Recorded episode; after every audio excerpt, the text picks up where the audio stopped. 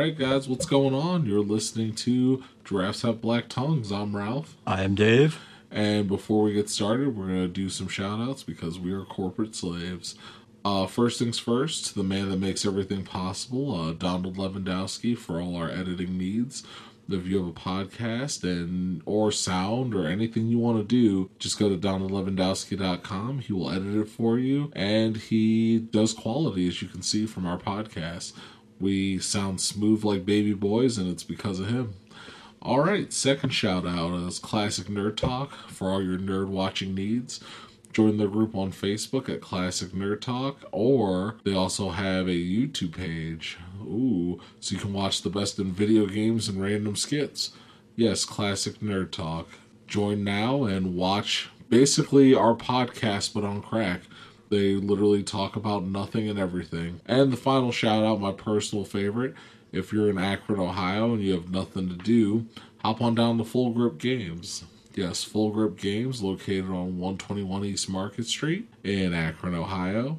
Um, it's a great place to settle down and play board games. We do Smash Brother tournaments there, and also starting Street Fighter tournaments in the next couple months. Very hype hosted by yours truly. You know, if you got nothing to do, it's a great place to meet people. Also, we do Magic the Gathering, and then they're now doing Pokemon, and they're doing Pokemon heavily. So if you're into any of those things, board games, Pokemon, Magic, fighting games, go down to 121 East Market Street in Akron, Ohio, and go to Full Grip Games, your one-stop shop for all your nerd needs. All right, so let's get into it. How you been?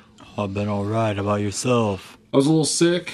Um, work was off, awful, but I am back in the swing of things. Um, full disclosure, because I have no filter here at Giraffes Have Black Tongues, I had food poisoning from a food place which I will not name because I don't want us to get in any kind of trouble. What does it rhyme with? Just Ria- for the listeners, give them a Ria, heads up. Ria Nino's. Mm. Ria Nino's gave me food poisoning, and uh, basically, as I'm talking, both feces and vomit were coming out of my mouth. How is that possible? No one knows.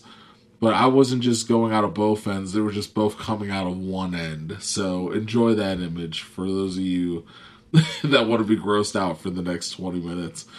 But now I'm back and I can actually taste chicken. So before, if I ate a piece of chicken, I thought I was going to die, but now I'm fine. Hmm. So, big talk here. The Infinity Wars trailer. Were you or were you not excited about it? How did you like it? What were your thoughts? What are some stuff you saw that got you hype? Best part of it, in my opinion, was like you had to pay real close attention to even notice him. But Thanos' army in the comics in the Infinity Gauntlets, he's got the five soldiers of his: Proxima Midnight, Corvus Gravis, whatever his name is, Ebony Maw, and the Black Dwarf or whatever. I don't Uh, know. You know, little things I've noticed. I've noticed there's going to be a bromance between Captain America and Iron Man again. I see. I noticed he's getting his shield back, and I've also noticed throughout. If you noticed, uh, Iron Man's been working on a shield for Captain America already. Anyway, that you noticed in Spider-Man: Homecoming.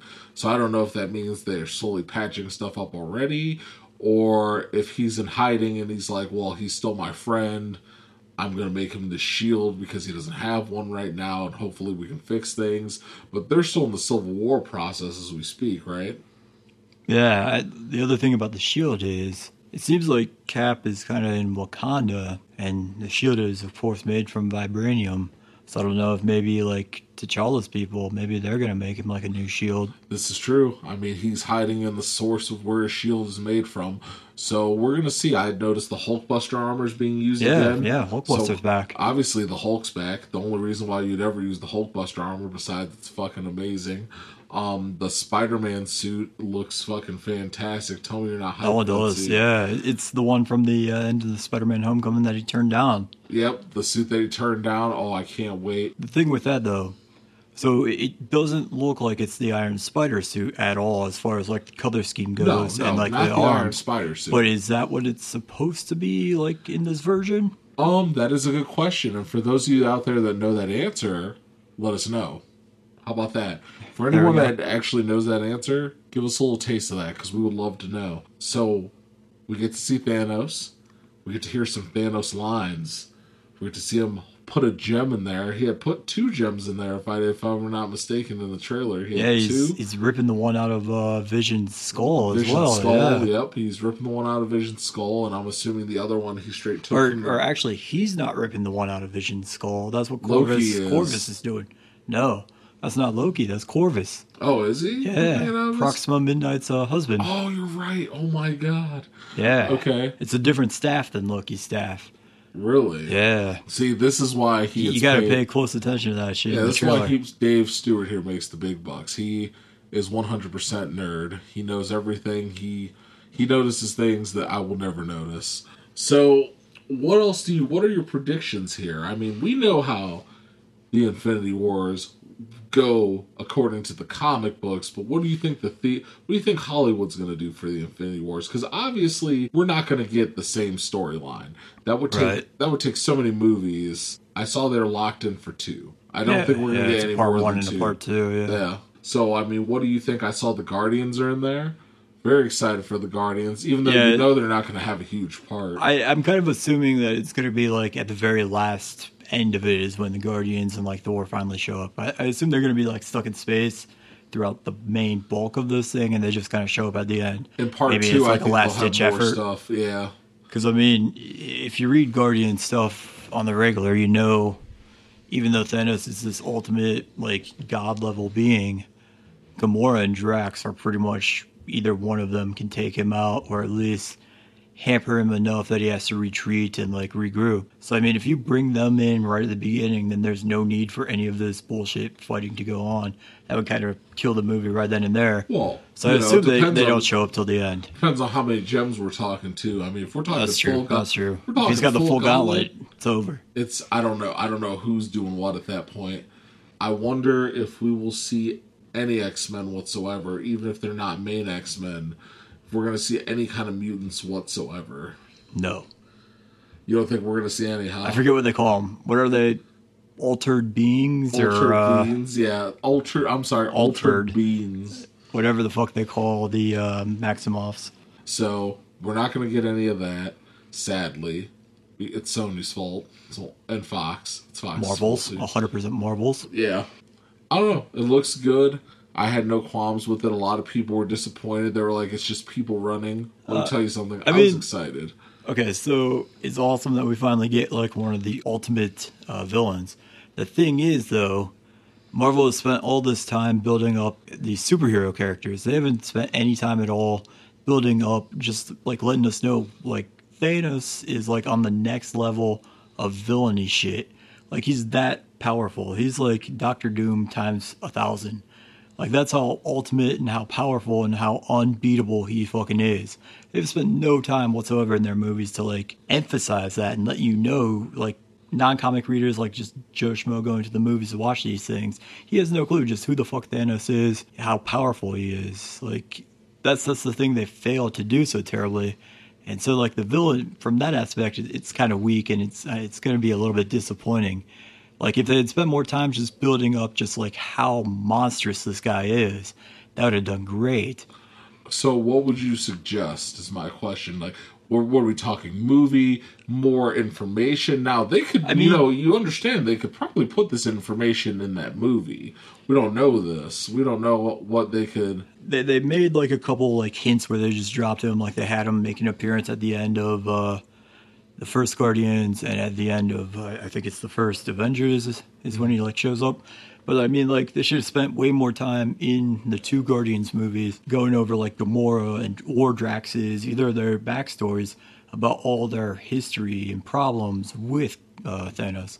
In the first Guardians, they had like Nebula and Gamora kind of like briefly touching on it. Yeah. But they need to build it up way more and just emphasize just how monstrous and how dominant a force he is. I mean, guys, for those of you that don't know about Thanos, now we I could here at Giraffes have black tongues. We can tell you how it goes down in the comics. We can't say how it's going to go down in the movies. For those of you that don't want to hear this part, skip over it. But we will give you, or I can give you, Dave can give you mostly the pound for pound of what goes down in the comics. From what I remember from the comics, is that Thanos is an ultimate, ult, ultimate evil motherfucker that is strong enough without these gems. But when he gets the Infinity Gauntlet and puts these gems in, he's a holy shit badass. If you need a ranking, he's not as strong as Dormammu, but Dormammu's behind a mirror, so it doesn't matter. And he's probably a little bit stronger than Galactus, right? Or maybe they're on the same par. And Galactus I mean- eats worlds. So. Yeah, Galactus is a world eater, so he's like he can wipe out an entire Yeah, planet in so a second. He's he's about on that level with all the with all the gems. He's about a world eating motherfucker. like if you need a backstory idea, like the entire reason he gets these gems is just because he's trying to impress Death, who in the Marvel comics is a woman just named Death, and, and he's just trying to win her over because he's smitten by her. Really? And so to do that, he decides he's going to get the Infinity Gauntlet and just rule all of creation. That'll win her over. you know, this is not the first time somebody trying to get their dick sucked has ruined mankind. I'm just telling you, women are evil. I'm just, I don't. We we love women here at Giraffes Have Black Tongues. We're not sexist in any way, but this is what happens when you try to get some. Um, so basically, he gets them. From what I from what I gather, he ends up getting them, and a huge war breaks out. Now, in the comic books, you have the X Men helping, you have the Fantastic Four helping, you have the Guardians. We're not going to have all that helping. We're going to have the Guardians helping. He kills all of them ends up being bored with the fact that he had killed all of them, rewinds time because he has the gauntlet, the gem of time, and then does it at least two other times, and on the third time they somehow pull out a victory, if I remember correctly. I mean, Dave could correct me if I'm wrong, but I'm pretty sure that's how that went down. I'm getting my Thanos stories a little bit mixed up here right now. So when Thane, his son, comes, that's a completely different story, right? That has I nothing to do believe with the I believe that is a different story. Okay, okay. Now I always get that one confused. Now, guys, if we're wrong about this and we've flip flopped, feel free to, you know, make fun of us or correct us, but I'm pretty sure that is exactly how it goes down when th- when Thanos gets these and like how the war goes down and like everything that goes down in between. So if we're wrong about any of these, please comment, say something. We'll love to read them and we're not going to take offense because I don't know, we don't really care. We're just trying to entertain you guys. Yeah. So, um, going back to this, how excited are you for Black Panther? I'm very excited for Black Because Panther. what movies do we have left until we get it's to just Black Panther just and Black then that, Panther? yeah, because that comes on May. It's uh, the uh, Info- What's Infinity going on with these Hulk movies? We haven't been seeing any lately. because they have to share those with uh, Universal still, and so I think they kind of stopped trying. Now, They don't have the movie rights to Hulk. really, like they it's somehow worked out similar to like the Sony Spider-Man where they can use him in their movies. They can't make a specific Hulk only movie, I think is what it is. but they've done it before. I think those were both still done by Universal maybe. I, I don't know. But they've stopped trying, I think, is what it is. weird. And that's also why we haven't gotten She-Hulk yet. That's a shame. That's another thing, guys. Uh, if anybody knows what's going on with that, drop us a line. We'd love to read. You know, you guys send us something and information. We see it. We would love to repeat it back. We're on iTunes now. You can tweet us at giraffes HBT pod. the one more time. Easy, easy to remember, yeah. At giraffes HBT pod. Yep, yep, and yeah, tweet us there. We're on iTunes, and where else are we at now? Now that we're Google Play. We're officially on Google Play. If also, you can find podcasts online, you can find us. We're we're everywhere. yeah, we're slowly growing, and uh, it's because of you guys. You know, you guys like listening to us, and for some for some awful reason, even though we're eighty five percent wrong on our stuff, and you know we appreciate that. We appreciate the patience you give us, even though we're complete morons. But enough about like our shortcomings here. Uh, I've been playing Persona Five, going into video games, and I am super excited. I was telling Dave a little bit about it. For those of you that don't know, Persona 5 is like an RPG mixed with Pokemon, mixed with a dating sim, and it is the rawest thing I've ever played in my life. You play this kid, he gets in trouble for like stopping this guy from like molesting this woman. He beats him up, the guy sues him. The parents go, "You got to go. You're causing trouble." Even though he did the right thing, he gets sent to this small town or the city. It's not even a small town; it's a city, and this coffee shop owner, who's a friend of his parents, is like, "Listen, you can sleep upstairs." you know, when I close this coffee shop, you can do what you want, but just behave yourself. You're still on probation. And the school around there takes them in, even though when you're in, you know, Japanese culture, if you get expelled from school, it's really hard to get into another school, but the school takes them anyway. And they're like, well, you know, everybody's treating him like a criminal, even though he really didn't do anything wrong. So he's living his life, and he comes to find out that he has this ability called a persona and how it works is for the long story short is that a persona is a reflection of how the inner you is. So for example there's a coach there and he's abusive and he's like dating younger women in the school that he goes to and he's like hitting the volleyball team players to make them better. And he has this app on his phone and it takes him to like the pers- the like esque world of that of that like persona so when he goes to the school and hits that the app button, it's a giant castle because the coach considers himself a king of a castle, and the coach himself is like a king. And what you have to do is is you have to beat the castle, steal the treasure within the castle, and then the king is defeated. And once you steal that treasure, it humbles the real him if this makes any sense. And remember, this is my gist of Persona. It humbles the real him, making him confess everything and making him feel like a piece of shit. It basically breaks down how he images himself. So if you're like a piece of shit, it basically makes you confess everything but you have deadlines in the game to do things. For example, because they tried to find out about this guy in the real world, he's like, I'm just going to expel you guys. And they have eight days to try to get the real him to confess everything before the eight days come and they get expelled from school, him and his ragtag group of friends. So that's that's that's Ralph's version of Persona, very watered down, seven up version of me playing this game. I like it the uh, you know catching different personas or like play it's like playing pokemon. You can catch them and stuff and it's it's a lot of fun. Give it a try. If you like dating sims if you like playing a little bit of pokemon and if you like rpgs it's going to be for you because you can also build relationships. I'm personally in love with the doctor in this game. She's a hot goth chick right up my alley church. Yeah give it a shot and see what you think about it so it's number five.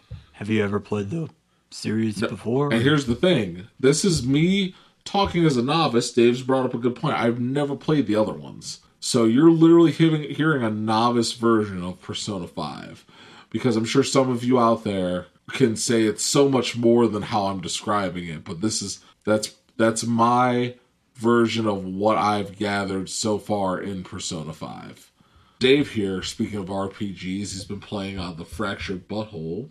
I have. Why don't you give us a little breakdown of what what's that about? What's it like? Oh man. Okay, so it's a South Park game. It takes place immediately after the Stick of Truth ends. Basically, your character, the new kid from that game, has to go take a shit at home, and when he gets done and goes outside to replay, everyone has already moved on to the uh, superhero game. So it's the Coon and Friends, and uh, it starts out with them going over their giant master plan for their franchise, their movie franchise, and like all their Netflix series and everything. They've got all that mapped out, and uh, some tensions between the two sides split each guy or the group's up in half. So you got like Mysterion and his crew versus the Coon and his crew. You, the Kite, who's Kyle. Uh, Super Craig, Scott Malkinson as uh, Captain Scott, Diabetes. By the way, Scott Malkinson for life if I'll make you guys a deal, this is a horrible deal. If giraffes have black tongues ever gets to a godly amount of views in the hundred thousands, which will never ever happen, I'll tattoo Scott Malkinson on my ass cheeks because I love Scott Malkinson so much. We don't have any way for them to view us, so I think this is a lose lose bet here, or a win win for you. You don't have Maybe. to do it. Or if we can, or you know what? We can do subscribers or, or subscribers. Listen, let's, uh, let's, do okay. Subscribers. That, that sounds harder. You get we if we ever get to a hundred thousand subscribers, which will never ever in the, this world happen, I will tattoo Scott Malkinson on my ass cheek. I'll even let you guys pick the ass cheek Scott Malkinson gets tattooed on. So there you go.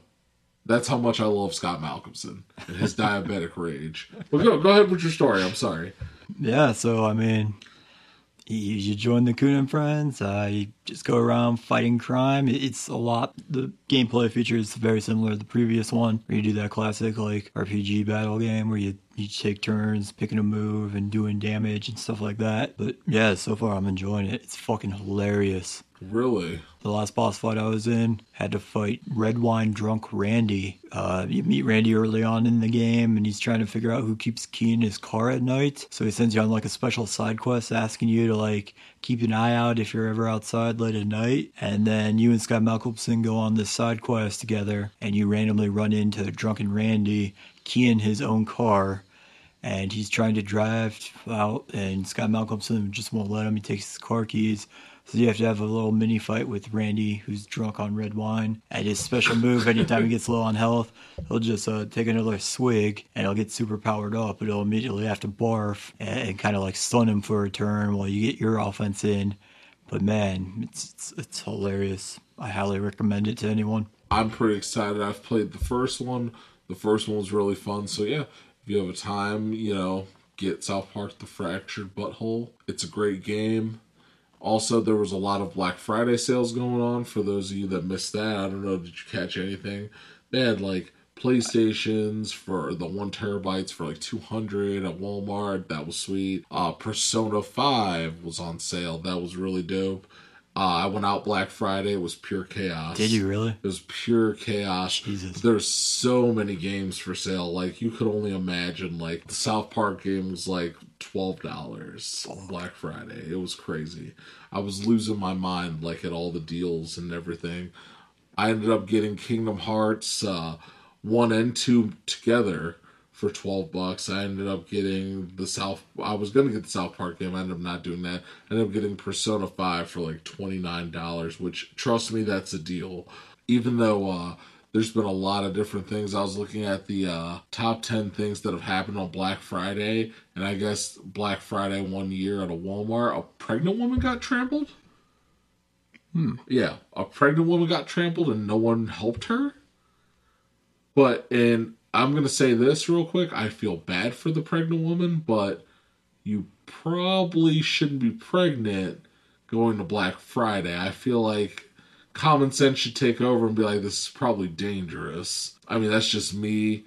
Uh, I guess somebody got trampled to death. I was watching a whole bunch of different things. It was really weird. Just all the different things that could happen to you on Black Friday. But yeah, that's pretty much what I've been doing. So I just got a notice on my phone. The Buckeyes beat Wisconsin. They're the Big Ten champs, probably in the college football playoff. So Oh, church. fuck yeah. Yeah. There you go. Holy fuck yeah.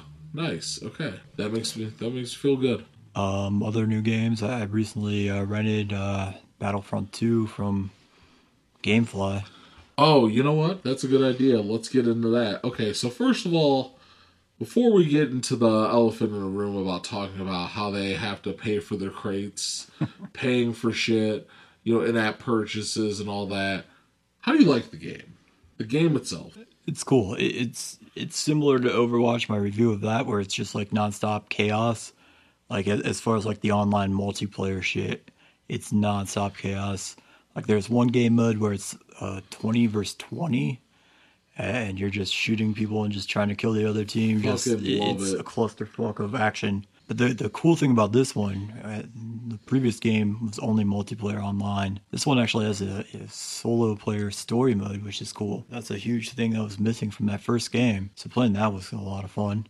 I didn't get all that far into it before I returned it, but still, it was fun. So break down to me, because yeah, yeah, Dave Rents he game flies his games, which is a great idea, especially if you want to try a variety of games. Uh, that wasn't a game fly plug; we were just saying it's just a good idea. So tell me, how did the purchases work in that game, from your understanding? So when I received the game and got it plugged in, everything at that point in time was already disabled. Because of the issue where uh, someone on, I think it was like Reddit or somewhere, had posted his uh, anger because he had spent all the money on getting the bonus bundle pre order and he didn't get the Darth Vader character or he couldn't unlock any of the bonus characters. When you when you play heroes versus uh, villains, you have to play as either one of six heroes or one of six bad guys, basically and three on each team are going to be locked automatically. Their game in-game purchases only. Uh, I think it's Vader, Palpatine, and Luke Skywalker, Probably. Leia, Chewbacca, and I, I just can't remember the third bad guy. It could be Maul, but I, I could be wrong about that. But anyway, like originally the the price for them in game was so ridiculous that someone did the math and like posted it online. It was something like over a million in game credits or points or whatever the hell their in-game currency system is. You earn on average, if you're good at the game at playing online, you earn on average maybe like 500 to like 350 to 500 points a game. So you would have had to invest all that time just to get up to a million in-game points without buying any. Holy shit! So it really? was fucking insane. Yeah. Okay. So now news has been going around about this, and this says that this isn't a new tactic. I mean, we have this sort of thing in over in Overwatch, and you know we've had stuff like this before, but it's officially banned in Australia. One hundred percent fact. You can look it up. It's considered gambling. Now they are talking about cracking it down in America. Here's my thought on this.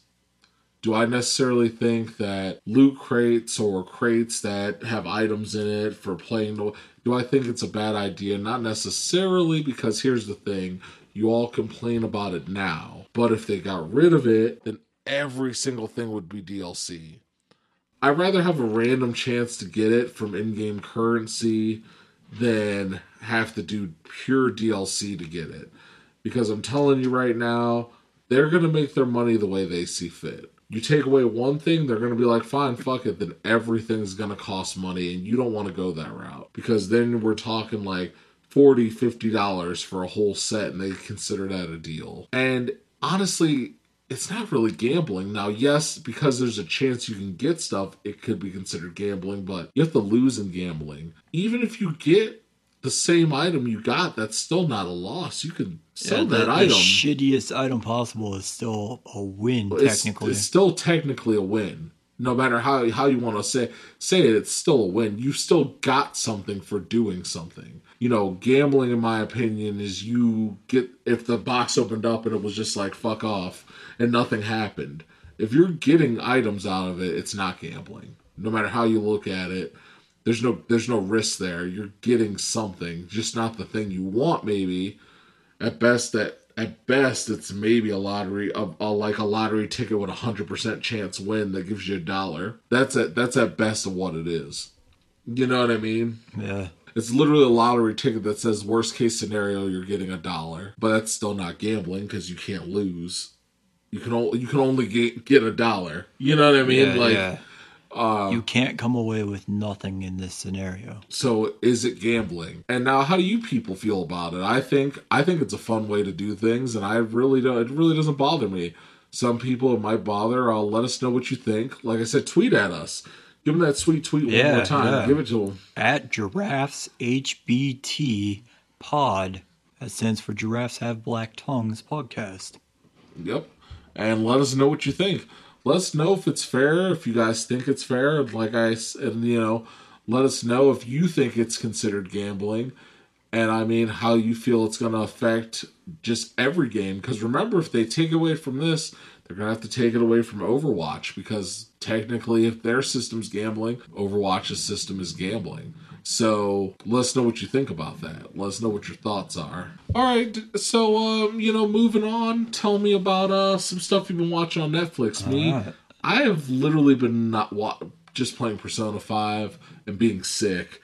Literally, my combination has been diarrhea and personas. So you, that's been my week. So your dance card is full. My dance card was full, regardless of what it was full of. So. uh tell tell us what uh what's been going on Netflix wise. Uh, so two weeks ago, uh, final season of Longmire was released. Longmire is one of my personal favorite shows. It was originally an A&E series about a Wyoming sheriff named Walt Longmire. It's based on this book series uh, called The Mysteries of Walter Longmire. It's got a pretty good cast. I mean, the girl from Battlestar Galactica, Riddick, Katee Sackhoff is in it. Oh, okay.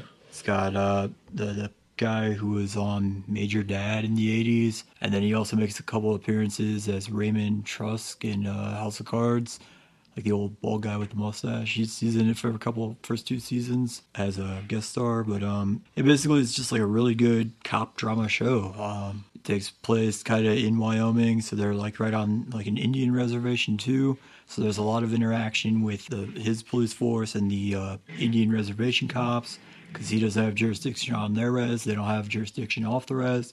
But a lot of times stuff happens with like either Indians off the res or white people on the res, so they have to interact a lot of times, help each other out. Lou Diamond Phillips plays his best friend. No Hank way. Standing Bear, yeah. That's pretty So that's sweet. kind of like his in to the reservation is through Henry. But yeah, the final season came out. Uh, there was a big love triangle sort of mystery for a while there that gets itself all worked out nicely in the end. Really wraps up. Oh, and his daughter on the show is from uh, Smallville. She was uh, Lex Luthor's sister, Tessa. Tess. It's been a while. Luthor? It's been a while. Yeah, but that's what I knew her from was Smallville back in the day. She's on there as his daughter. Oh, okay. What else have you been watching on there? What else has Netflix been treating you to? So other than that, they just came out with another uh, Western show called Godless. That one was really good. Just to start off with the cast, Jeff Daniels is the main uh, villain in it. He's a one-armed uh, man. He got his arm shot, and they couldn't uh, save it in time, so he had to get it amputated by a doctor. Um, so he's a one-armed villain. He's got a crew of 30 different guys, and they just go town to town just steal money, just rob people, just cause all kinds of uh, trouble.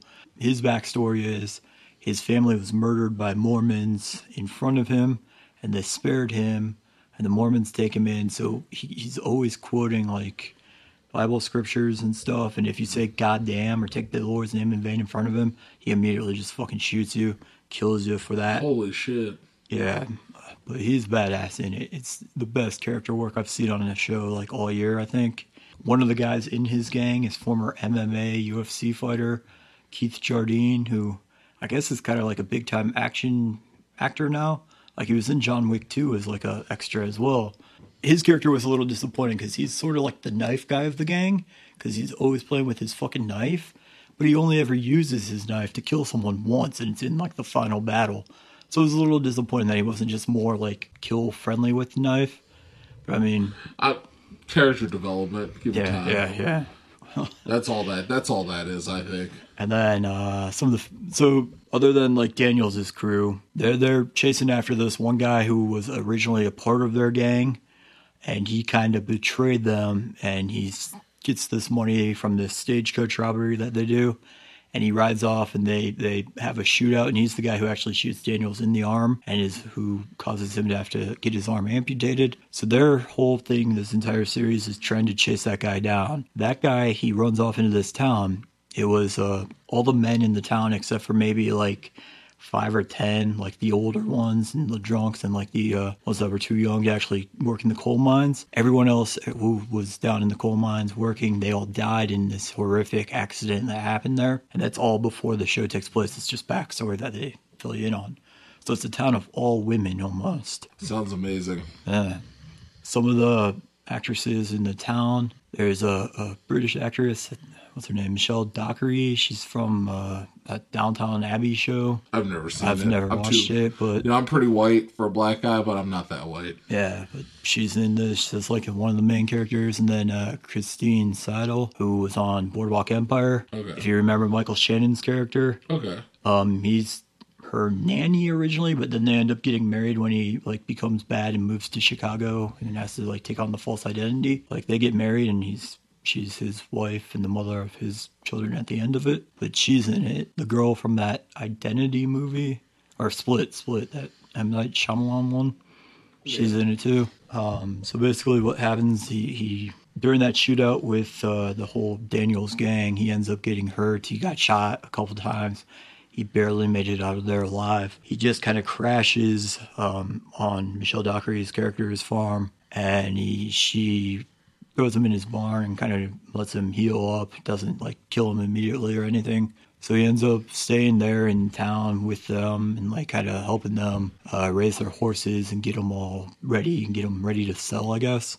So the ending here comes up when um, Daniel's team finds where that guy is hiding. They come to have a big shootout with him, and all the women in town kind of try to fend them all off as best they can. And it ends with a draw between Daniels and the main guy. I'll go ahead and spoil it for you all because I don't care. Get him. He shoots Daniels and lives. Damn. Yeah. All right. But that was a good show. I enjoyed it. It was a real western, like it took place in like the 1800s. Longmire is a western that just takes place in current times. All right. Well, there you go. So that worked out pretty well. That's so. The so what would you rate? You like it a lot, huh? I really enjoyed it. Yeah, I, I- I don't know if it's like an actual series that they're going to do continuing on. I don't know if it was just like a seven part miniseries. Because, I mean, if Daniel's character was like the main protagonist of it, he gets killed off in the final minute of the show. So, or the final minute of the finale. So, I don't know if it's something where they're going to carry on with like a season two. Because the main character, he heads off to like California to find his brother who he got separated from at like a young age. Hmm. So I, I don't know if maybe it could pick up on that, but as far as like the town and that, I don't know if they would have any stories with them going forward. Interesting. I guess we'll we'll have to wait and find out. I mean, that's the only way we're gonna find out here. Uh, anime wise, I haven't been watching anything really. I've been watching Assassination Classroom, but we're gonna talk about that next time. There's some hype things I want to talk about and share with you guys uh, that we'll be watching next time, and a few few movies and random clips we're gonna be talking about. Um, so then we're gonna stop here and wait for our guest to pop up. All right, so now that we're done talking about the stuff we're talking about, we're gonna get we got a special guest here. His name's Terrence. So what's up, Terry? How you doing? Uh, we've been boys for a long time, and you know here at Giraffes Have Black Tongues, we like to have a lot of fun we talk about a lot of stuff, but we never get into like any issues or anything, and we're gonna try that. It's not necessarily you know our pay grade here. We're kind of slow, but it's fine. We're gonna get into some serious issues, and we're gonna talk about where we're from. Now, for those of you that don't know, Giraffes Have Black Tongues is based in Ohio. You know, it's based in Cuyahoga Falls, but we generally talk about all Ohio and all the experiences we have in Ohio. And one of the things we like to talk about is that there's like a drug problem in Ohio. And it's kind of a big deal because it's, you know, you we've lost loved ones because of it and it's just been getting worse and worse. And luckily, you know, Terry here, he's one of my best friends. He has dealt with drugs before being in Ohio, and we haven't lost this big bear yet. So, we're going to talk about a little bit of why drugs can be a problem for you if you are thinking about doing them and like Terry's experiences. So, I mean, Terry, I mean, tell me about it. Like, when do you think like the first time you really like got into drugs were? Because we were all kids, you know. I've done my fair share of things. I'm not the, you know, I'm not the poster child for goodness. You know, I've experimented around. All kids do. But when do you think it really like became an issue or a problem? Well, um, I say my 28 years, 11. I've centered my start. I started popping uh, prescription painkillers when I was 13 years old. I bought them extremely cheap. Nobody even knew what they were. Um, I just know that I liked the way they made me feel. I was eating them in class, telling teachers they were Tylenol. I mean, that's that's how lax, you know, the op- opioid. Uh, uh, that's before the opi- opioid and drug epidemic in Ohio. People, you know, they heard that you took Percocets, they thought you might have just had a headache. I mean, I came from a family where I had a cough one night and I was given a Vicodin. People, people didn't know the side effects or the or the uh, the the falls of of, of drugs, you know. And uh, when I started, I had no idea that when you didn't have them, you got sick. Um, I don't know if uh, the people listening know about uh, dope sickness. It's uh, it's when you take opioids or opiates, either or the synthetic or the natural form, and uh, you get used to them. Your body gets used to them, and then one day you decide to stop doing them. You think you're getting out of hand. When you become sick, it feels like the worst stomach flu plus the highest anxiety attack you could possibly have at the same time. Before I knew that there was that, the anxiety never came. I just thought that I was getting sick all the time, you know? Mm-hmm. so I, I experimented most of my childhood. I never really got too out of hand. I'd you know eat eat pills. I mean, you remember, I I, I would always have a bottle of pills that I bought, or you know, I conned a doctor for at all times. You know, I had my wisdom teeth taken out. Uh, I got an infection. Uh, you know, surgeries, and somehow I was always able to con a doctor, a family member, or find someone that was selling them at all times. You know, even as a child with you know no income, and uh, you know that's when it started. Really, it picked up later on. You know, later on. I mean, I, I've I'm not proud to say, you know, but you know, I'm I am a recovering uh, alcoholic and addict. Uh, I'm part of of a 12 step fellowship. Hey, nothing wrong with that. There's nothing wrong with improvement. Yeah, I mean, it's taken me 15 years to realize that I can't do this by myself. You know, they they always say with drugs, you need a certain willpower to stop. the The term will is from within. So honestly, your willpower ain't ain't jack unless you honestly from within don't ever want to put another substance or drop a liquor. I'm just gonna say heroin, meth, uh, cocaine. Unless you want to actually stop, your willpower is nothing because technically you don't have the willpower to stop. Now, you know, before we get deeper into this, now when we talk about Ohio, and you know, for people that are not around, you know, you've experienced this firsthand. Tell them how bad the drug problem is in Ohio. You know, there's people getting high all the time in Ohio, and it's I don't know if it's just because of environment. Maybe it's because certain areas are smaller than others, not much to do. You get high because it's just something fun to do, or if it's like it, you know, if it's situational, your kid, peer pressure happens. But it's just been really heavy. I mean, what are your thoughts about that? I mean, there's a lot of different I mean, it's a perfect storm in here, technically. I mean, we, most of the opiates, heroin, fentanyl, stuff like that, they come through Detroit or they come through New York. And to go and to take, you know, drugs either south or west, they have to come through Ohio. Um, True. We have the Great Lakes, you know, a lot of boats come in here. We're right by the East Coast. We might not be on the East Coast, but I mean, I with my old job, I traveled a lot um, I tra- I've worked in 17 different states, from as far west to Oklahoma to as down south as Mississippi, um, to as, as high east as Vermont. You know, the more far east you get, the easier and the easier it is to get heroin.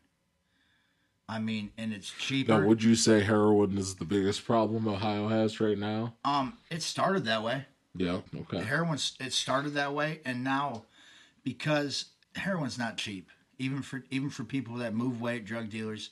So every drug dealer is looking for a way to make more money. That's why they cut it with bad shit, or cut it, cut it, and cut it, cut it, cut it. I mean, by the time we get it, we're people were lucky to get three percent pure heroin. So people were like, "Screw this shit." That's why you know pills got so bad, like about what four or five years ago, and then they put the big restrictions on it. Now the drug dealers have fentanyl, and carfentanil coming through.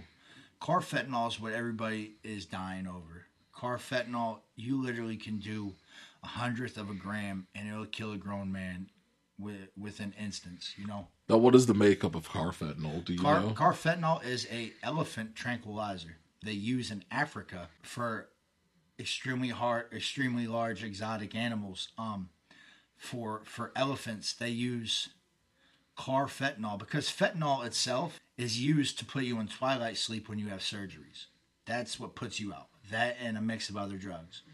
Fentanyl is extremely strong. It's what, a 100 times stronger than morphine? So carfentanil is it's scary to say, but it's almost a thousand times stronger than morphine, or ten thousand, something crazy like that.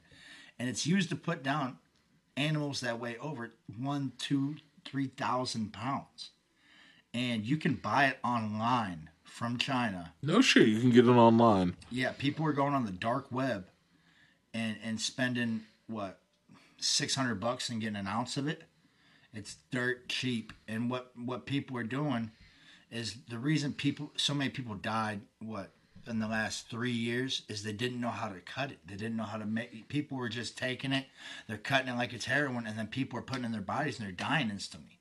So they had to figure out a different way to do it. So they're putting in water, taking like creatine, something water soluble, and just spraying it once, like with a Windex bottle, the water of that. And you drink the water? No, no, you spray the powder with the water, and then you can shoot the powder, snort the powder, do whatever you want. It works just like heroin, but they just spray the stuff on one time. It's so potent that they spray it on one time, and that's why people are dying. You know, you might get more of a, a concentrated part of the spray, and it's killing people. It's scary. I myself, you know, I've I've overdosed and died eight times, and dying's overrated. I'm be honest with you. Uh, I believe in a higher power, and uh, I don't know who exactly it is, so I'm not gonna get into that. Okay. But I know there, I know there's something going on with it. But dying, you're, it's cold, it's lonely, and no matter how tough you are, I'm a big guy. I've been through a lot of stuff. Every time I've ever came back, I I've sobbed like a baby, you know. Um, and it's scary, you know. And, and what's scary now is they're cutting every other drug, just like uh, what's that rapper that just died, uh, Lil Peep. Yep. Yeah, um, he, he died from cocaine cut with fentanyl. They're cutting everything with fentanyl because speed, like cocaine or methamphetamines, the withdrawal of it's all psychological, you know. So what they're doing is they're putting opioids because opiate and opioids are different. Opiates are like what's in Percocet heroin. Opioids are all synthetically made in a lab. What they're doing is they're cutting they're cutting you know speeds, methamphetamines, cocaine with fentanyl, so people physically become addicted to it. So when they don't have it, they'll physically be sick, just like with heroin. So that's what that's what drug dealers are doing now. They're trying to figure out ways to constantly keep people hooked because so many people are dying now. They need to keep everybody, and it's sad, you know. Mm-hmm. No, it is. And it's terrible. And, you know, this is why, you know, I brought my guest on here because I want him to share his experience with you. And, you know, now tell me, you know, how long, you know, how long is clean you've been right now? Right at this moment, Right at this moment. right at this moment, I have five months. Five months clean. Five That's months, good thing. not a not a drop of alcohol, liquor, uh, substance whatsoever. Um, And now, obviously, temptation is there. Now, I don't want anyone out there to not believe that there's not always going to be temptation. I'm sure you could agree with that, right? oh yeah, But it's how you handle every day is that's what matters. Is that correct? yeah. You you gotta want to quit. A lot of people with, um, I don't know if you want to touch on this, but the with the addiction is a disease and not a choice. Oh yeah, we'll get we'll get there. Yeah. Um, but you know, a lot of that it's you know, like I said, everybody thinks their willpower can beat it.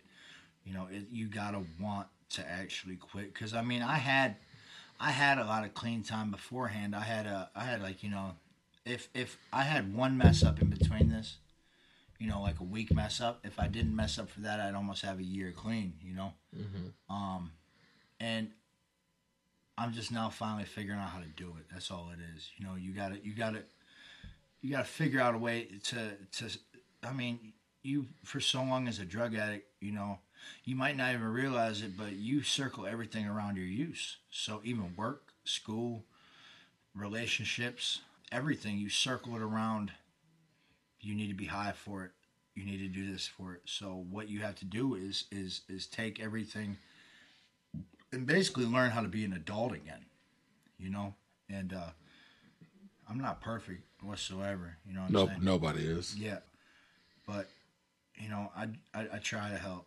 Okay, okay. Now let me ask you some questions here. Now, you know when, what was it like going through it when you were high? What was your only thought process? Is how to get more high? What did you? What? What were you like? What were your? What were your goals back then? Just to get more high, to get more money, to get more high. And did you did you step on loved ones for it? Oh man, uh, that goes without saying. When you become a drug addict, that's the only family you have is you is is your drug. You become the most selfish, self-centered. You know, instant. Uh, you know what? You want instant gratification all the time, and that and that evolves in your life. Even like, even if you're already you already got your stuff, you know, and you, and you ask someone for something, if they tell you no or you gotta wait, you're so used to instantly doing something and and and, and getting and you know instant gratification. Get that- impatient. yeah, you get impatient, you become selfish. What it was like, let's see. Uh when it got bad, it got bad. I picked up my first felony in 2009. and they put me on a drug court program. It was for us. No, this was 2011. I'm sorry, 2011. Uh, they put me in a drug court program. I was really bad on pain pills at the time and uh, partying, and the epidemic wasn't out there yet. So I got high the entire time I was on probation and got away with it for two years, or no, for a year and a half, and they let me off early actually. Um, I wasn't so lucky in 2013 when I picked up. They tried hitting me with like 40 some charges um, for drugs. Holy shit. Yeah, they tried hitting me with like five felonies, um, all because I wouldn't tell the guy where I got it or wouldn't let him in my car. I was with another gentleman who I'll leave unnamed because he knew he knows who he is. Uh, who actually, the cop told me the first person to tell is not going to jail, and I ended up in a paddy wagon ten minutes later and you know I still get the blame for for saying stuff, even though I did nine months over that. They tried. They hit me for a misdemeanor for every single piece of drug paraphernalia I had in my car, every little baggie. They hit me with. They tried hitting me with three or four felonies for water and old old syringes. You know that ended up getting dropped down to two misdemeanors because the cop was extremely racist. Uh, put his hands on me. I, you know, I got I got beat up pretty bad. This is a black cop.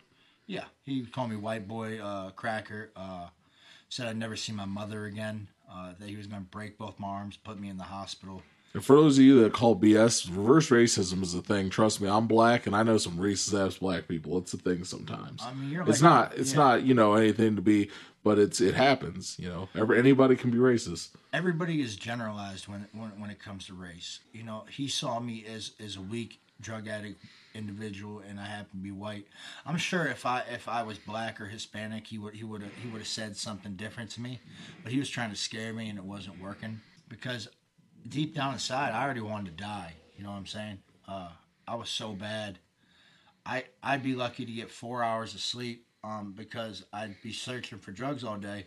By the time I finally get some and I go to bed, I was to the point where after four to six hours, I'd be super sick already, and I'd have to go on the hunt again. Um, I ran my credit, uh, a ten thousand dollar credit card, all the way up within six months.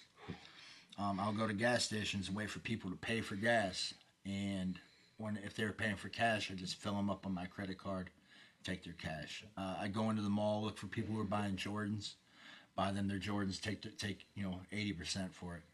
Um, I ran six months. I ran up it was like nine and a half grand. Um, Holy shit. yeah. Uh, I mean, and that's just the start of it. You know, I uh, when when that fell through and I came out, I was on they when I got hit with the misdemeanors. They put me on misdemeanor probation, which I don't know if anybody's ever been on misdemeanor probation, but they don't give a shit about you. You're, it's a misdemeanor. you know? No, now let me ask you this, and this is for you know, there's a lot of kids out there, especially nowadays, and it, it's been you know, the world has been getting a little better about this, but there's still kids out there that think they're tough and they're hard, and you know, I don't want to sound like an old man, but we're me and Dave, we're both in our 30s, so we're technically old geezers. What's it like being in jail? Huh. Let them, let them, know, let you know, let people out there know who haven't been or who think, oh, you know, I spend a night here. You know, I've been arrested. I know it's not, it's not fun. You know, let them know what it's like staying a couple nights in jail. Oh, I've altogether, uh, you know, by the grace of God, I've taken programs to where I've, they've always given me institutions or county jails. Um, I've signed plea agreements to go to prison. I've beat cases. I've spent probably a total of almost two years in county jail together, altogether. And I've been a Oriana House, which is a halfway house. I've been an Oriana House client eight times since 2013 Damn. um, in two different facilities. Uh, minimum security jail. I've been there four times. This is all since 2011. I've missed out of the past Thanksgiving just passed. I've been out and about and not eaten jail food for two out of the last six Thanksgivings. Ever since I was 21, I've missed five birthdays. I haven't had a a solid Christmas. I haven't had a Christmas that was free in almost six years. And they might feed you a little better on holidays, but they don't give two shits about you. They're understaffed and you're staying in your cell. The jail we have right now is rated one of the worst in the country. I That's 100% fact. I had a pet rat. Um, he would come at nighttime and eat the crumbs off my floor, so I didn't have to sweep. As soon as the lights went off, he came in, ate all the crumbs. I never had to sweep a thing. And he would sleep in like a, a, a, wrapped up sheet by the toilet. That's 20, most of the time, it's about 22 hour lockdown. You can order commissary, uh, which is ramen noodles, you know, uh, and that's eating good in there, is ordering ramen noodles and packs of tuna. One ramen noodle soup's a dollar. A pack of tuna is four dollars and ninety cents for one pack of tuna. Super inflation. Now, how they expect you to pay for that? Loved ones. Um, you when you're locked up in there, you can't do anything to earn money. So they expect the people you love to come and drop money off on your books, and you also have to pay for the phone calls. You pay it's it's like fifteen cents a minute, Fuck. Which adds up. You know what I'm saying? It's Oh yeah. for uh, for a half hour call, it's four dollars and fifteen cents.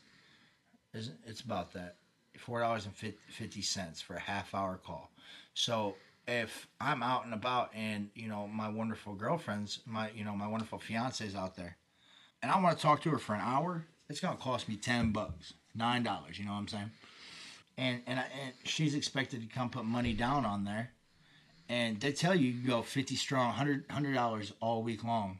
But who's got four hundred extra dollars to give to an inmate to eat to eat like an actual human being because And- they feed you on a fifteen hundred calorie a day diet. 1500 calorie a day diet. Let me break this down for you guys. I'm a 300 pound man. I could lose two pounds a week, no lie, two pounds a week on a 3000 calorie a day diet. I've put this in my fitness pal app just to check this out. Terry, how much you weigh? Um, it, currently about two seventy five. 275. That means he could probably have 2,500 calories a day, still lose two pounds. They're giving him half of that and expecting him not his body not to go into shock or something bad to happen. At my worst, I weighed one hundred and eighty one pounds. So could you imagine eating half of what you need to like survive in a day? How much weight you lose in jail? For Like, breakfast, they give you two pieces of white bread, a banana, and about the size. You know, you know how big baklava is. Baklava. Uh, yeah, the squares. Okay, about the size of an Uno card, a sweet cake, which has no flavor. They give you two pieces of bread and a cake, and either one small teaspoon of peanut butter or a banana.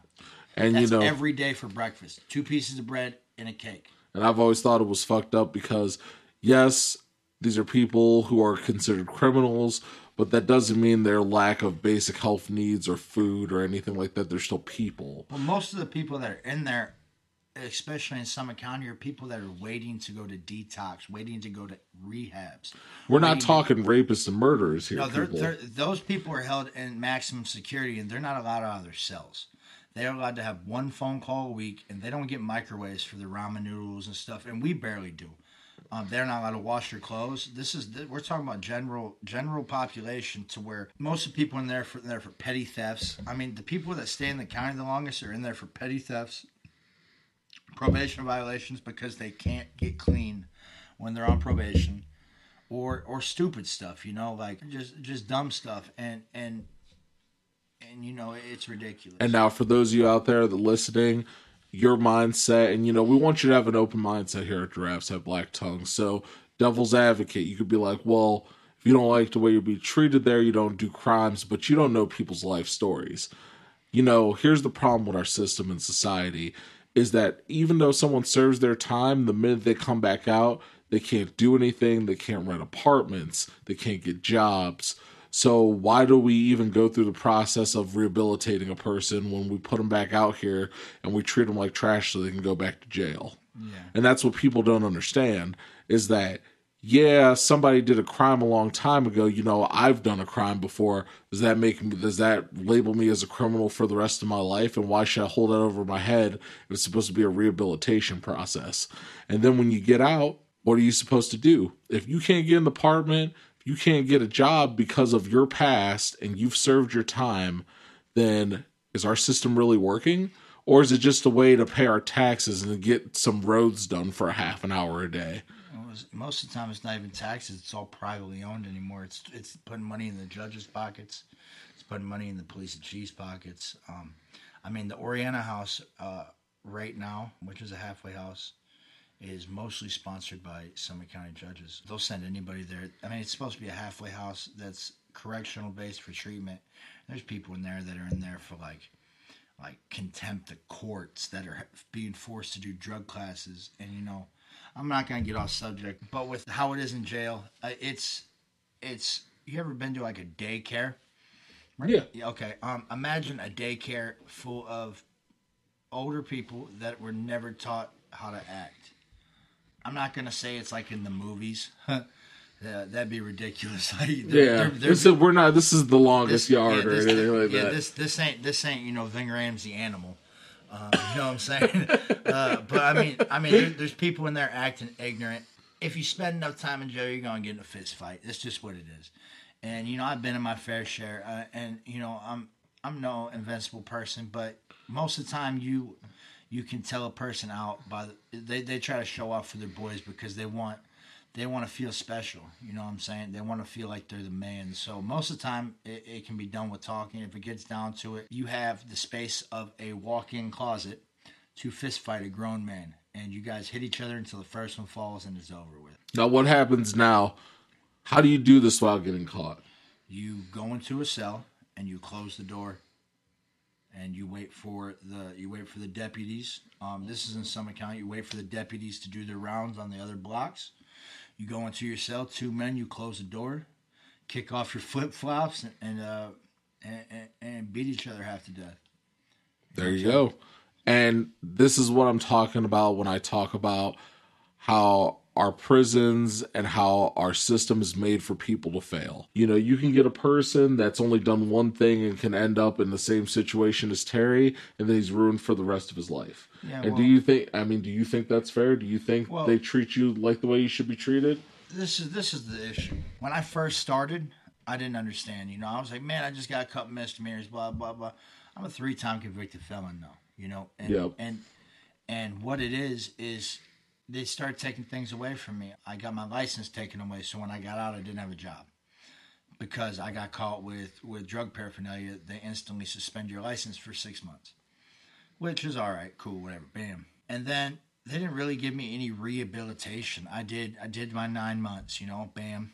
I got out scotch free uh, in 2013. And mind you, they claim when you do your time, that's your form of rehabilitation. yeah, well, they made me do a slew of classes while I was in there. they Uh, did. They made you do I- classes. IOP, okay. you know, intensive outpatient, thinking for a change, uh, distorted thinking, and it's all stuff that's like, it's it's so textbook, and it's it's basically like trying to learn how to speak Spanish out of a, out of a, out of a ninth grade Now, textbook. did you feel these classes helped? Um, no, most even the teachers themselves knew it was for the money. Every time someone gets in the state of Ohio, if someone gets signed up for a drug class, the state, depending on the length of class, like the IOPs and Thinking for a Change, they make fourteen thousand dollars in grants for every person that gets signed up. You know, this is stuff to think about, people. So, you know, the next time you see somebody and you're like, oh, you shouldn't do the crime, you don't know anybody's life. It could be somebody innocent that stole because their family don't have food and now society's made them a certain way. You know, it could be anything like that. So you should always think about the other half of somebody's story. And this is exactly a perfect example of how greedy the prisons are. So the classes didn't help. They're oh, basically a joke, right? You know, I you can put a fake face on and do these classes. Every time that I've ever completed these classes, I've had teachers hand me papers to become a recovery coach or a teacher because they think that I'm so special and and it's like no, you know, I'm really good at faking the funk because you guys can't tell the difference. You guys aren't teaching me how to be a human. You guys are telling me telling me processes to, to not use drugs that make no sense. Like they tell you to, to surf the urge. If you have the urge, just go ahead and do it, and then it'll stop eventually. It's like no, you're killing people. Like what the hell? you're out. You're, out. You're out here. You're out here killing people, and and they don't care because they're paying. Wait, wait, wait, wait. I'm sorry. Surf the urge. Get urge surfing is is uh they tell you when you have the urge it only lasts a maximum of 30 to 60 seconds so they want you to just surf it think about it dwell on it and then after 60 seconds everything's going to be sunshines and rainbows you know and and and i got i got a little trouble in classes i'm like i'm not doing that Like, and they tell you pleasant imagery just think of a place that that makes you happy. Go to your happy place, Happy Gilmore. You know what I'm saying? Pleasant imagery, deep breathing techniques. It's like, you know, this is what they're teaching in drug classes deep breathing techniques, pleasant imagery. What does this have to do with drug rehabilitation? Your tax dollars at work, people. Yeah, fourteen thousand dollars grants to tell me to deep breathe and start eating healthier to stop being a drug addict for nine weeks. I mean, Dave, what are your thoughts on these? Do you have any questions for Terry while we're sitting here going through it? Those kind of sound a little bit ridiculous there. Yeah, I mean, I remember I've had a couple alcohol related arrests in my time. So I've gotten legally in the house myself. I've done a little bit of time in uh, Summit County Jail as well. So I, I mean, yeah, I, I do remember some of this about like the nonsense that they teach you in there. It was always just yeah, you know, just kind of fight the urge yourself, but they don't really give you any steps on how to do that or anything about like, hey, this is the best ways to kind of cope with it. It's just kind of hey, just sit here, take these classes, get everything filled out. Here's a paper certificate. You're done. You're cured. What was it now? You had a parole officer after time, Dave, right? What was he like? Or she? I'm Uh, assuming. it was a woman. Were they helpful in any way, like they should be, or were they like? No, no, it was hey, come in here. You're gonna take these piss tests. If you fail them, I'm throwing you back in jail. Uh, that was pretty much Okay. it. Don't fail 'em. That was that was the advice. Oh, Okay. oh, great advice. Thank you. Yeah, I I mean, what about for you, Terry? What was your? I'm currently on, uh, you know, I'm currently on uh, probation myself, you know, and you know I have failed a piss test for him. Uh, wait, you know, five months ago I failed a piss test for him, and they're like, "Oh, shit happens." they're like, "Oh, it's cool, you're good." Uh, relapse is part of recovery. Relapse does not have to be part of recovery. Is what people don't seem to realize is that when you're done, you can be done for the rest of your life you know, I failed a test and I didn't have to do anything extra. I had to drop two times a week. I was already dropping two times a week. And then now I drop every six weeks. I mean, I'm doing good, so she can tell that. But, you know, my uh, probation appointments are normally in between 30 seconds to like two minutes long. Oh, hi, how you doing? You don't look like you're fucked up on drugs. Have a good day. I'll send a voucher down to community health center. Go ahead and pee for me in this cup. Half the time, I mean, once once all they want is my money. The first thing, are you making a payment? Yes, I'm making a payment because I want to get off of this. You know. Yeah, that's how my parole officer was. Every time I would go see him, when I had all those things go down, he was like, first things first, how are your payments coming along?" And I'm like, Yeah. "Great." You know, uh, and, and it, it's to the point now, man. Uh, you know, if I pay him off early, it don't matter what you're doing with your life. They don't care where you're eating, where you're sleeping, anything like that. You know, there's there's there's sober houses out there that are doing more for people. There's institutions like that aren't state ran that are helping people. You know, learn. That's a shame because you know the idea of a parole officer is, is they're supposed to actually care about you and try to shape you up as a probation officer. Is supposed to like shape you up and like help you out. You know, they're supposed to care about you as a person, but they just seem like they want your money. I mean, I have I, my probation officer is a, a cool person. She understands, but I don't think they have the given resources to really help anybody. Like they they they. Do you even feel like they have the educational needs, like they've been taught anything? I'm sure or- they've been taught how to help people, but I don't think the state itself gives them the choice to to help people. Oh, I uh, see. The only Okay. help that they can help people, okay, you want to go into a sober house because you're messing up. We're gonna throw you in jail till you get there. Or oh, you want to go to rehab? Oh, that's awesome. We're gonna throw you in jail till you get there, till there's a spot for you. You, you know, like I said, when I last time I was in Summit County Jail, like three fourths of my pod was sitting there waiting for IBH, which Oh is which is a, which is a great rehab, but it's a 90 day program. They only have so many beds. So most people are sitting there for about four to five months waiting to go to rehab to spend another, another three months in rehab. And that I honestly think has something to do with relapse. They've been sitting there so long and they're pissed. So they're like, why would I do this, man? I'm just going to keep doing what I'm doing. I'm going to stay out of jail instead of trying to get help. You know what I'm saying? Makes oh, I- perfect I, sense. I, I try to help. I try to get help, and I spent a half a year in jail trying to get help, and this shit didn't even help because I didn't want to do it by the time I got there. By the time they sit all that time and go to IBH, they don't want to hear anything. They're like, dude, I just did all this damn time. I don't want to be here. I want to go see my freaking family. You know? Makes perfect sense. and the resources they do offer us or the information people do offer us as as alcoholics and addicts a lot of it's bullshit. I mean, a lot of it is straight BS. Like you know, and the opiates are terrible. People are dying. I, you know, most a lot of my best friends have passed, and they don't care. You catch a drug charge, you get a signature bond the next day. You get out in one day until your next court date. They're just gonna let you out and keep doing what you're doing. Hope you don't die. I got I was out on bond, caught another drug charge this last time, and the judge said, "Well, I'm gonna let you out again. Just don't die on me." He literally said those words to you. He said, "I'm gonna reinstate your bond. Just don't die on us, Mister Barnes." That's terrible. Yeah. That's that's basically people have just gave. It sounds like he's just given up as a judge. Like he's not Um, even doing his that's, job. That's everybody. There's no room to put anybody, you know? I mean, and it's sad because how this happened, man, is everybody got on pain pills when they started getting big. Oxycontins, Opanas, Percocets, you know, everything that's in a in in, in, in these shitty rapper songs. Molly Percocets, you know. Uh, basically everybody's on this stuff. And okay, bam, they put restrictions on it, and now people are out there selling them for twice what they were going for because nobody's allowed them anymore. All the pain management doctors got popped, so heroin got involved. Bam, and then out of nowhere, within the last two years, meth came here eh, with a storm because there's new ways to make it. Anybody can make it now. It's like an easy bake oven, you know. And everybody's getting high on meth now. Everybody's tweaking out. Everybody's dying from heroin, and the drugs are so cheap here. It's cheaper to get high than it is to feed two people at a normal place. I could get high for cheaper than I could for feeding me and my fiance at Boston Market for two days. That's fucking insane. Yeah, I mean grams, whole grams of meth are going for like thirty bucks. You know, 30 40 dollars. I think I've spent more on individual Christmas gifts this year than I than a gram of meth will keep you high for about a week. You know, if if you're doing well about about three to three to seven days, depending on how you do it.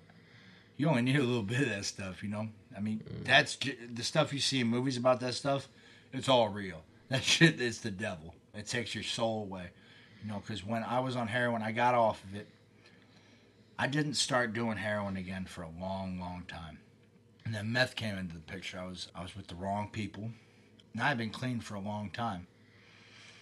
Just being dry, I was still drinking. You know, I was still, you know, if stuff came around, I would do it. Do a lot of cocaine here and there. This is like three years ago.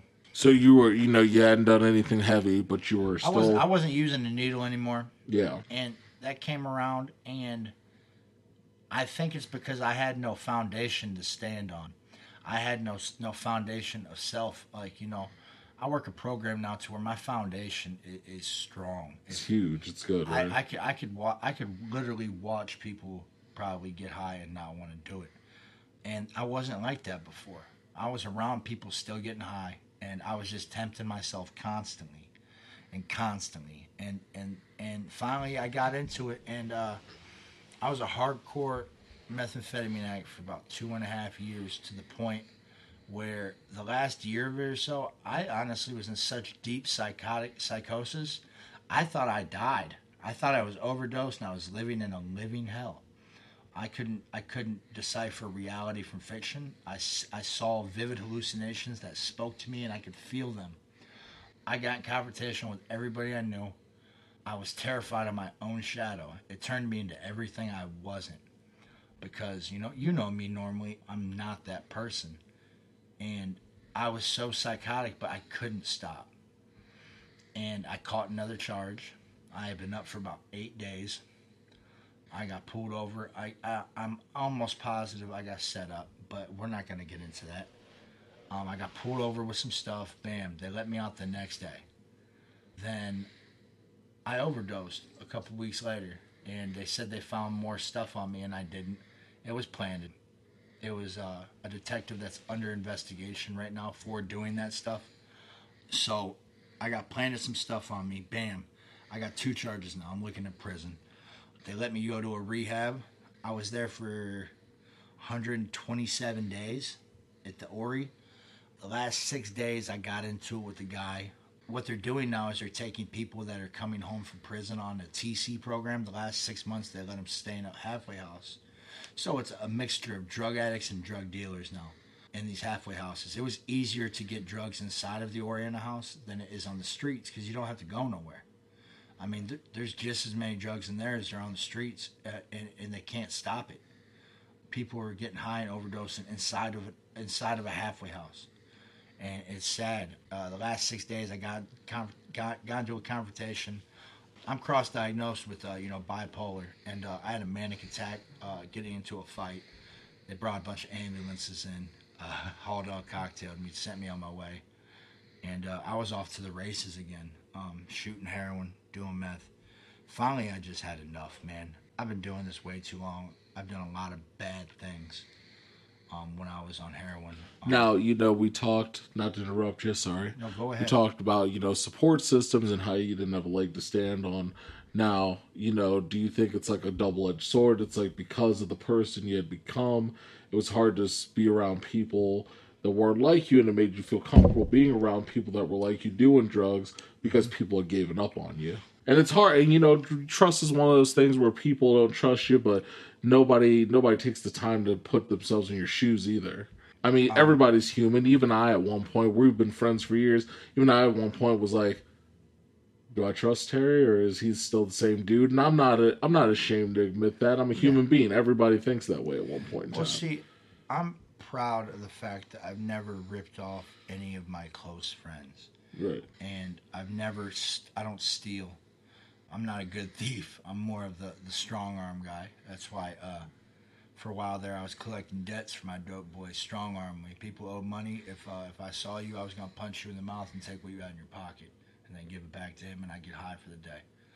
Basically, what it was, man, is uh, any human being that's normal is not going to want to be around someone like that. I mean, people people that are addicted are, are in constant chaos. They thrive in chaotic white noise and static. You know what I'm saying? And I don't anymore. Uh, I don't hear white noise. I mean, it took a long time, even when I got sober, to stop hearing voices in my head. And your your life becomes unmanageable to a point when you're on that. You can't even manage your own self. How could you manage having any personal interactions or relationships? And so when you get sober, you gotta get you gotta you gotta make amends. You gotta right those wrongs, and you gotta and you and you and you can't just say I'm sorry because sorry don't hold no weight. You gotta actually admit that you made a mistake. And as a man, that's the hardest thing in the world to do to admit that you I, fucked up. I think anybody. It's hard to admit that we fuck up from time to time. Yeah. I think that's that's anybody. And you know, you know the old saying, "Trust is gained, not earned." We've all heard that before. So like, you're in that situation, you're making amends, you're being, you know, you're clean and shit, and you know, how are some people towards you? Or some people still treat you the same, or some Um, people, you know, give you the benefit of the doubt. Most people that really truly know me and love me can tell the difference now. Mm-hmm. I've fed them bullshit for so long that they could. A lot of times they thought I was good, and then I'd fall again. I'm very active in in a fellowship right now because of certain things. Uh, I try, you know, I can't speak on certain things, but I'm part of a 12 step fellowship, and I help a lot of guys now. People that are struggling recently, people that have been the past couple, you know, day one, day two, day three of staying sober, they call me, and that's what, and and I, and to be selfish, that it helps me more than it helps them, because to see someone just coming back from a run, doing doing like that, I'm like, man, I don't ever want Right? to It reminds you. It reminds you. you know and and every time i help another person or talk to another person that's struggling it helps me more than it helps them because i get to see myself more as a person the way you can truly tell va- value a person is see how they treat other people you know not how they act around people see how they treat other people behind closed doors that's how you can tell the validity of, of someone's honor Okay. Um, you know, some people are about it. Nobody can help everybody, but you know, I, I give it my darndest, you know, and I take pride in that. I take pride in knowing that I'm trying to save my friends' lives, you know, because I'm I'm tired of losing people, man. Uh, I'm tired of waking up and seeing rest in peace messages on Facebook timelines, and uh, I, I, I'm tired of, of of of living that way, you know. Uh, and, and you know, I I, uh, I have a lot of support with people that have a lot of sober time 10, 12 years of constant sobriety that know how to live life now. The best thing they could say, the best gift that that that recovery can give you is to is to give it away. You know, um, and that's why you know I'm here speaking too, because if this helps somebody, you know, or or someone needs help, you know, they can always reach out to me, any time or day. I'm not gonna tell you no. Um, and, and You have I- a way I- for them to reach out. yeah, uh, you can look me up on Facebook. Uh, my name's Terrence T E R R E N C E Barnes B A R N E S. You heard it first. Terrence Barnes on Facebook. Um, yeah, uh, Falls. You'll see me on there. You can hit me up, or you, you know, just message me on there. Add me as a friend. You know, I deal with a lot of addiction in family too. I live with people that are still in active addiction, drinking constantly, hiding, stealing. Um, because with with alcoholism, you know, as or addiction as a whole, it, you don't have a problem with drugs or alcohol. You have a problem with your thinking. You have a problem with your mind it's the way that you do things. You lie, you cheat, you steal to get your way. And you're like a ticking powder keg, you know, just waiting to explode. When you explode, it's not like it's it's a deadly explosion. You're just exploding for the noise, you know what I'm saying? it's like an M80 in a bucket of water. You're just exploding for the splash, you know, and, and, and it's all about you. So once you figure out that, you know, I'm not that important, once you figure that out, you can start being important. You know what I'm saying? Okay. Okay. Now, you know, let's get into this a little bit. The one topic that has been like the most controversial of topics whether or not addiction's a disease. Now, here Giraffes Have Black Tongues, me and Dave have said this a billion times before. We're not doctors. We're not educated enough to make that kind of decision. Now, if you ask me if I could play a little devil's advocate, you know, some people say no you started the drug so of course it's not a disease but drinking has been proved to be a scientific disease. That's been scientifically proven and you have to start drinking to drink. So what makes drugs any different? But you know i could also see how people feel about that and we don't want to give you a strong opinion either way but we wanted to give you something to think about. I mean terry what are your thoughts about it? You've lived through it you're a person you know people could say whatever they want who haven't done any drugs of course they're going to say you know you've actually you've been there what do you think about it Um, you know, I have I have a pretty solid argument about this, and it, it kind of goes against the grain a little bit. Like you said, alcoholism has been a diagnosed disease since what the twenties. yeah proven been out there Yeah. What people don't understand when they're arguing if addiction is a disease or a choice is most of them are just doing it because it's trendy and they want some attention. Addiction is a disease. The choice is an addiction. There's a reason there's addiction is a disease and there's a drug of choice or or your substance of choice.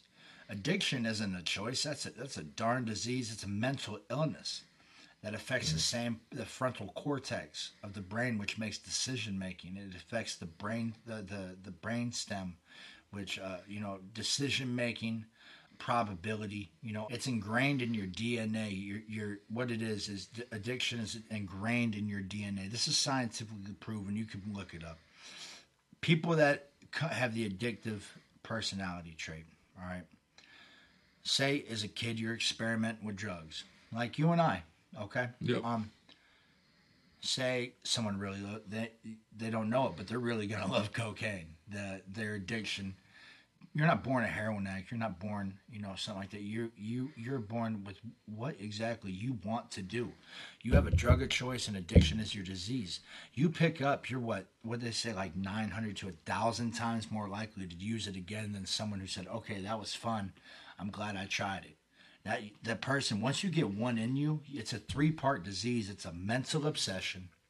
It's a phenomenon of craving and it's a spiritual malady you have a god-shaped hole you know or a spiritual shaped hole in your body you're trying to fill the void you know family abuse neglect uh, just wanting to be liked you know and you're trying to fill that void up uh, to the top with whatever you want to do that's the disease. You know, you you take one, you got an obsession to take another one. Bam. Okay, I'm off to the races. And then you got that phenomenon of craving that occurs, like, oh, you know it'd be great right now? It's three, it's three o'clock in the afternoon. You know it'd be great right now? A whole bottle of Jack. You know what I'm saying? And then, Yep. and once you get one in you, you keep on going, and and it, it's it's scary because people nowadays are making it a joke, like, oh, you know, they're putting drug addicts on blast. And it's an addiction is so prevalent now. You have to think, you know, people that are having these babies, it's it's already hereditary. Like a lot of these babies and kids growing up have the addictive trait in them because it goes through family. My father was an addict, and I, I'm not sure about the rest of the family. I'm not going to speak on it. You know, rest in peace to my father. But he, uh, the disease itself is not a choice. That's that sounds so. That's just ridiculous. It's a choice for a disease. Oh, is is well? I hope you get a sexually transmitted choice then. You know, because Yeah. because uh, what it is, man, is there's a drug of choice. Yeah, you can quit, and you have to want to quit. I'm. I have to admit, you know, that I want to quit. You have to. You have to want. But if I if I put something in me, then my disease kicks up. That's like with my anxiety or my bipolar. If I don't take my medicine, and with my medicine, addiction is being in these, you know, in rooms and fellowships and working with other people. That's my medicine. See that's it. See that as bipolar medicine. I don't take my bipolar medicine, or if I'm constantly dehydrated or stressed, I'm gonna have a manic attack. Well, if I don't help people out and I and I don't voice my opinion, I don't take care of myself with my disease, I'm gonna go back out. That's the disease. The choice is, is the choice is how you is how you decide to battle it. You know, it's a disease. It's scientifically proven. People are just saying it because oh, you got to pick up. That has nothing to do with the disease of addiction. Nothing at all. You choose to get high, but you don't choose to be addicted to it. You know what I'm saying? Yeah, Okay, there's, there's a drug of choice and there's addiction. There's no addiction of choice. There's a drug of choice and there's addiction. Well, what are your thoughts about that, Dave? I mean, this is some interesting stuff we're getting here. I mean, I mean, I don't know where you stand. I'm assuming you stand in the same position as I do, as we don't know enough to really have an opinion. Yeah, I mean, I, I, kind of agree with uh, what Terry was saying there. I, I think you worded it pretty well too. Well spoken. Um, yeah, I mean, addiction, that, that's something that's hereditarily passed down to you. It's your choice to try the drug in the first place, but once you do, if you've got that addictive trait, I mean, you're going to be hooked on it. That's that's where the difference comes in there. Yeah, well, and you know, so here's what I want you guys to do. We're gonna mention the Twitter again. Dave has it for you. Uh, Dave, uh, say that nice Twitter page we got now. Giraffes HBT Pod. and I want you guys to give your opinion about this. You know, go ahead and you know get your squabbles out, get your voice, your opinion. That's what America's about, democracy and all that good shit. Let me know how you feel about it. Let us know at Giraffes Have Black Tongues what you think about it. Try to educate or uneducate, whatever you think is best. So Terry, you know, I got just a few more questions for you. I know ahead. you you know, you got things to do just like everybody else. Appreciate you coming on for a little bit and hanging Take out your with time, us. man. Anytime, anytime to pass, you know, the words down. You know, like I said, if anybody needs help, I don't have a Twitter. You know, I'm kind of technologically dumb, but look Who's got up- the look- Facebook? yeah, look me up, Terrence Barnes with an E, T E R R E N C E Barnes B A R N E S. Uh, you'll see my big ugly mug on the picture, so just go ahead and click Cuyahoga Falls, Ohio. what do you think made you want to what was everybody has that moment where they want to quit that's the first part of my question what made you want to quit and what do you think you like the best about living the life you live now You know, I do. Uh, I write. Um, that's something I, I do. I, I write spoken word poetry, and I've been told I'm pretty darn good. Some people see it as raps. It's it's something that I get my you know, and it's it's sad. Pain was always my is always my inspiration. It's hard for me to write anything happy, but it helps me. Um, I was sitting there the last night that I ever used, day before Fourth of July. Bam, fireworks going off. I'm tweaking out bad, dude. I'm calling the neighbors out. I'm trying to fist fight everybody, thinking they're talking about me. And I sat inside all night. I was terrified. I'm scared to death. I always think people are talking about me. There's voices in my head. I'm terrified. Sitting in the house thinking snipers are gonna take me out and kill me. Um, and uh, I, I came outside when it was fucking. It, it was it was daylight. Um, It was about six o'clock in the morning, seven o'clock in the morning. The sun was rising. I know this sounds cliche, but I looked over it, and there's a pretty good view from uh, my where I was at my grandma's porch. And I heard a voice inside me I've never heard before in my life. You know, I got three beautiful stepkids um, that I love to death, and a, and a beautiful fiance. And uh, I heard a voice, you know, that said, "Do you not want to be there for the kids? Aren't don't you want to be a role model? Don't you want to be the father you've never had?" I heard that loud and proud. And they said, "What would what do you think would be said if you overdosed and died to the children? What if you died?" That's what I kept hearing. What if you died? How do you think they'd feel? And I felt like if I did, if I, you know, I came so far before I messed up, and I felt that if, you know, you you got to quit for yourself. Don't get me wrong, but it hit me like a ton of bricks. Like, what would my loved ones be told when if I died? What what would the phone call say? You know, because when I, my father passed, his mother called and left a voicemail on my voicemail on the old school answer machines and was like, "Hey Cindy," which is my mother's name. Shout out to Cindy. She said, "Hey Cindy, this is Georgia. Terry's dead. Just so you know. Talk to you later." And that's the biggest fear is me ending up like my father because you know he got bad into his drug addiction and he moved far away. My biggest fear is that someone loves me is gonna get a voicemail or a text message like, "Hey, just so you know, uh, Big T's dead. Um, talk to you later. See you on Thanksgiving." You know, and uh, it finally hit me. You know, I, I tried working programs before and I tried doing it, and it wasn't fun anymore. I literally put myself into a living hell every time I got high for a 45 second rush. And uh, I have I have a lot of friends that are in the sober community, the re- recovery community, and a good friend of mine. I'll give him a shout out. He won't mind. Eric, good friend of mine, Eric, picked me up the next day, and uh, took me around a bunch of good people. And uh, I've been going since. I've been taking this seriously since. I've had, I have a lot of support around me. I have my family. I have a good job now. I'm actually holding the job down. Uh, the best parts about this, and I work third shift. I work 10:30 night to 7:30 in the morning in a 1400 degree factor furnace, aluminum foundry, and I love it. I got my weight back. I'm strong as ever. I'm in good shape. You look good. I mean, I'm constantly doing hard work. It feels like I got my butt beat every day at work, but it feels good because I'm exerting all that energy I, I had, anxiety. I mean, I have more energy now than I ever have on drugs. I have a sleep schedule. I follow a sleep schedule. What the heck? I'm getting old, man. What's sleep like? You remember sleep, huh? Yeah, uh, yeah, I know that's I, nice. I had to catch up for a few months. I was sleeping like 10 hours a day. Yeah. But, you know, I have a sleep schedule. I handle myself. I'm saving up to get a home. I'm wor- I'm pa- I'm doing financial amends, paying bills back. I can go out and get something to drink at the gas station or go and grab some food. I have money to do that. I have money in my pocket at all times. And I have new clothes. I mean, I didn't have a shirt. I didn't have a pair of tennis shoes up until last last November for a year and a half. I had a pair of slippers I wore for a year and a half because I couldn't afford tennis shoes. I didn't have a T-shirt that fit me up until up until uh, April of this year. I had two T-shirts, and one of them one of them was a family member's that I stole. You know, Damn. now I have enough. I have enough monetary things. It's good to have stuff for value, but the best thing is to know that I can wake up and people actually trust me with their vehicle. People trust me with their bank card if I have to go to the store for them.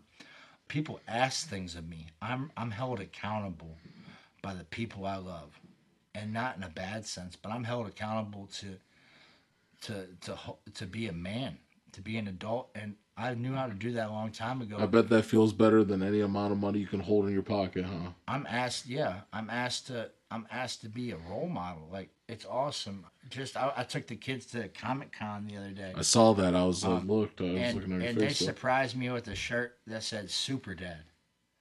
Like what? Come on, dude. Like, dude. Before that, up for years, dude. No matter what I did, because of my stupid actions and drug use, I might have got a shirt that said, "Hey, you all right?"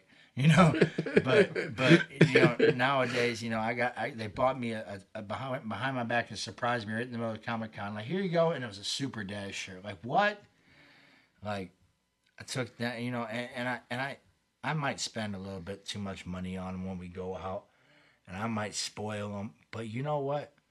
I I can now, Yep. and I mean, you know, we growing up as kids, you know, we grew up and we got we got lucky in our lives to we both didn't have a dad and we had one dad that like Yeah. was there for us, you know, you know who you are, Rico. yeah, You know, shout out to him. He always he always showed us right from wrong or he tried to. Yeah, and I mean, both. your your dad now, you know, knowing what he went through being stepdad and trying to show right from wrong and it's hard, you know. It, it is at first because you always feel like, you know, second best at first. You know, you feel, you feel like you're not you're held up to a standard that's unreachable.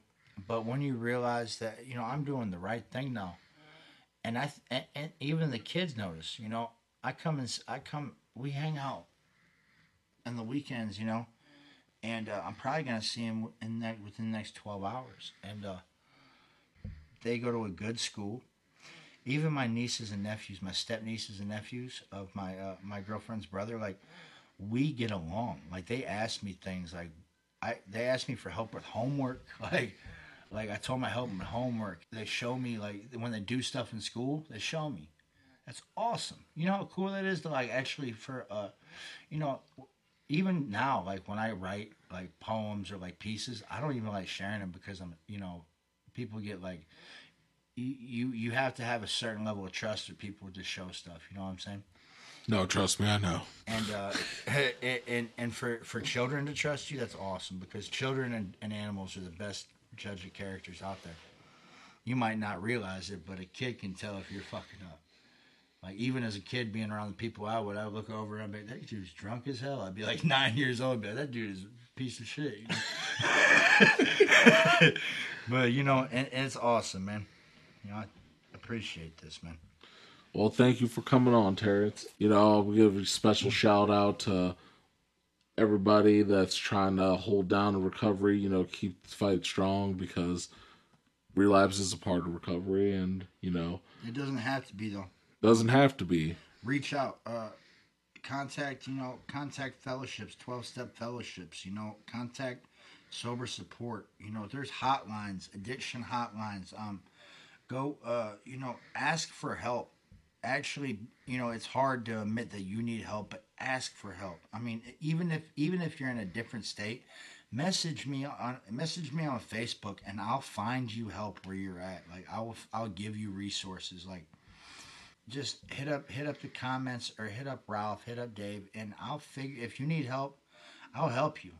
I mean, I'll sit on the phone and talk you through something. As hard as it is out here now, it's nice to know that you can ask for help, even though, like once you once you nut up, and you're like, yeah, I can't do this. You know, I don't have enough willpower or strength. People understand because they've been there before. You know, I'm. Uh, it was hard for me to admit that I couldn't do it by myself. But you know what's funny is everybody that's helping you couldn't do them couldn't do it by themselves before you. That's why they're there. All right, well, there you have it. That's it for Giraffes Have Black Tongues. I'm Ralph. I'm Dave. And uh, that that's it. We'll see you guys next time. Big thank you to Terry. Thanks, appreciate it. Thanks it. for coming on, Terry. As always, always appreciated. Yeah, hopefully I'll come back sometime, man. We'll talk about you know happier things. Oh yeah, I know for sure. We'll definitely have you back on again. All right, Ohio, you uh, you stay doing your thing. Stay safe.